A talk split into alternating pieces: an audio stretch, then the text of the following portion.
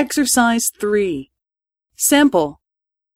B さんは日本語で仕事ができますか？はい。大体できます。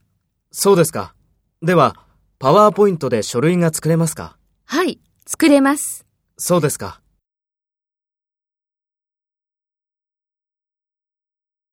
First, take role B and talk to A.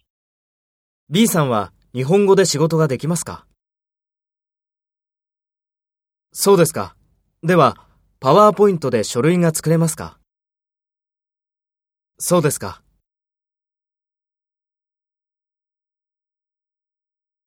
Next, take role A and talk to B. Speak after the tone.